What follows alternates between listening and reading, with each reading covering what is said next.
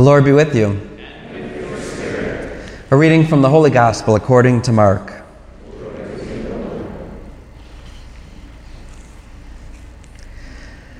As Jesus was setting out on a journey, a man ran up, knelt down before him, and asked him, Good teacher, what must I do to inherit eternal life?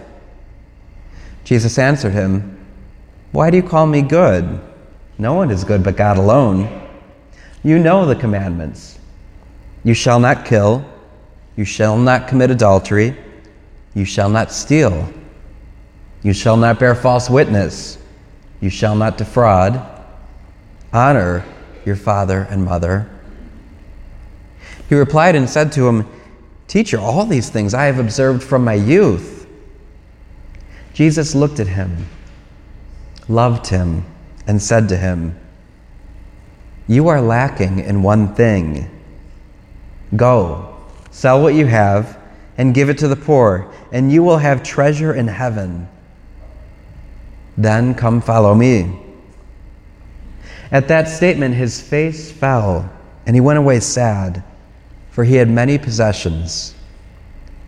Jesus looked around and said to his disciples, How hard it is for those who have wealth to enter the kingdom of God. The disciples were amazed at his words. So Jesus again said to them in reply, Children, how hard it is to enter into the kingdom of God. It is easier for a camel to pass through the eye of a needle than for one who is rich to enter the kingdom of God. They were exceedingly astonished and said among themselves, then who can be saved? Jesus looked at them and said, For human beings, it is impossible, but not for God. All things are possible for God. Peter began to say to him, We have given up everything and followed you. Jesus said, Amen, I say to you, there is no one who has given up house or brothers or sisters or mother or father or children or lands for my sake and for the sake of the gospel, who will not receive a hundred times more now in the present age houses and brothers and sisters and mothers and children and lands with persecutions and eternal life in the age to come. The gospel of the Lord.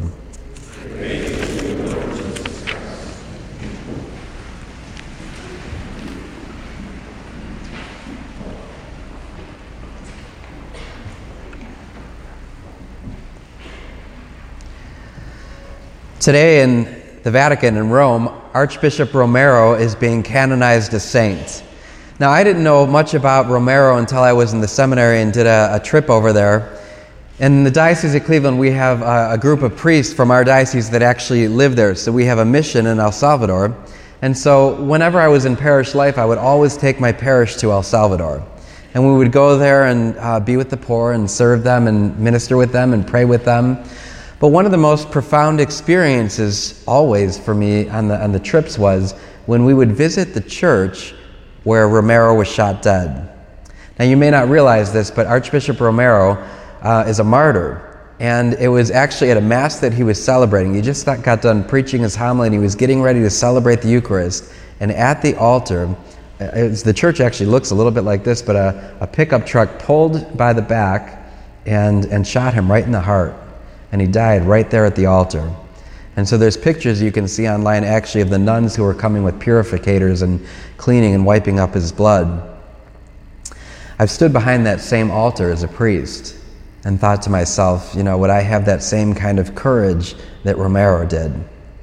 But the interesting thing is, Romero initially, as a bishop, didn't have that kind of courage. Initially, you wouldn't have thought he was a bishop that cared much for the poor. It wasn't until his best friend actually was assassinated. And after his best friend was assassinated and he realized the one that he just had such a loving friendship with, it was then all of a sudden that everything changed for him. And he began to love the poor and dedicate himself to the poor. You know, it was interesting because he said that the first thing in, in El Salvador that died was the truth.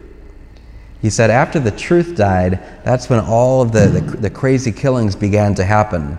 And so he started to do something very significant. He would actually record his Sunday homilies, and they would go over the radio, and he would begin to speak the truth to people.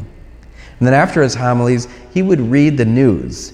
And honestly, he would just read the news as it was so that people could actually hear the news and not have it be manipulated or twisted. Sound kind of familiar to the age that we live in? He would do that as an archbishop. He would just read the news so that people could hear the truth of what was happening.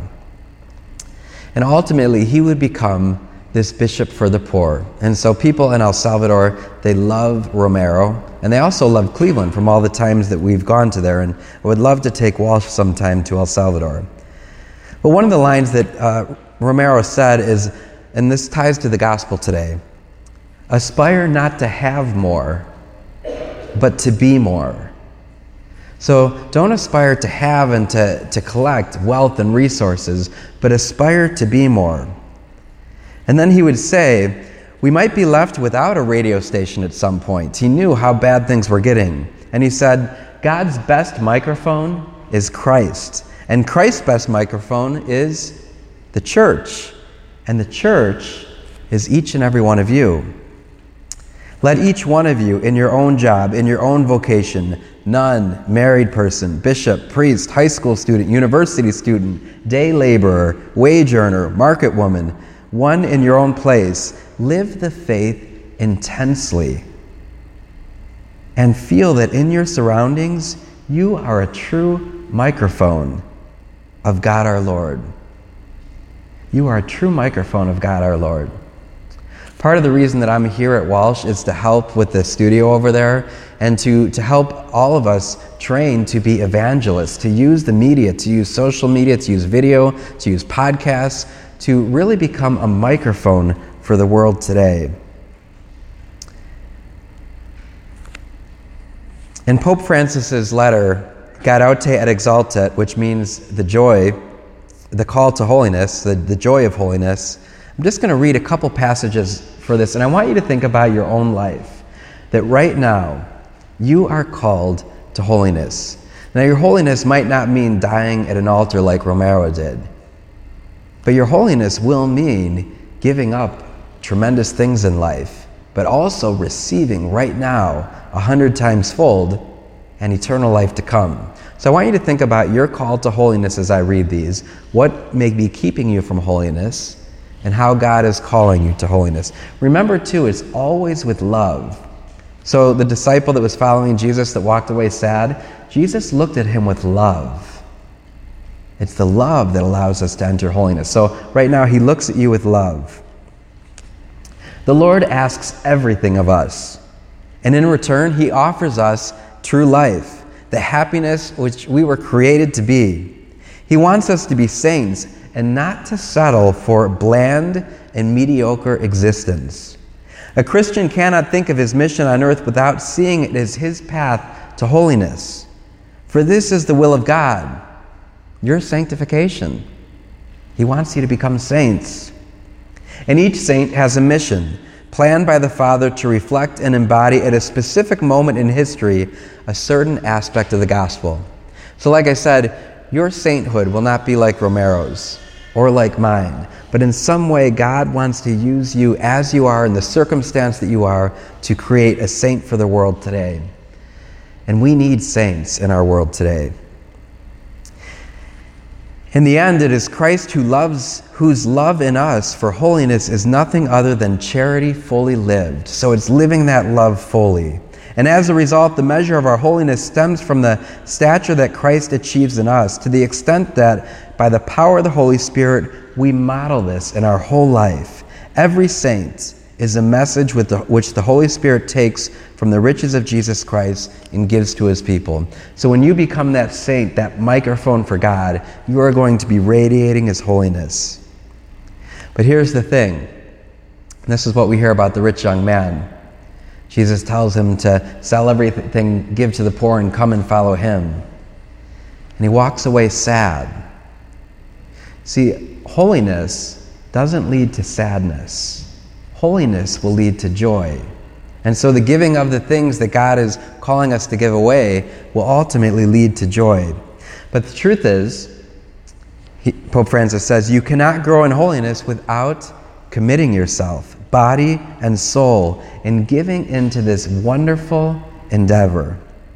Do not be afraid of this. Don't be afraid of holiness. It will take away none of your energy, none of your vitality, none of your joy. On the contrary, you will become who the Father has created you to be, and you will be faithful to your deepest self. So, this Sunday, as we celebrate Archbishop Romero's canonization, we celebrate also, too, the reality that each and every one of us are called to become saints and can become saints. If only we allow Jesus to look at us with great joy and are willing to let go of everything that would keep us from following Him, knowing that when we do, it's not like our life is going to be horrible, we're going to be miserable, we're not going to have the things that we want. No, just the opposite. You're going to become the most joyful person God created you to be. You're going to become the most loving person God created you to be. And finally, in the words of Leon Bloy, when all is said and done, the only great tragedy in life is not to become a saint.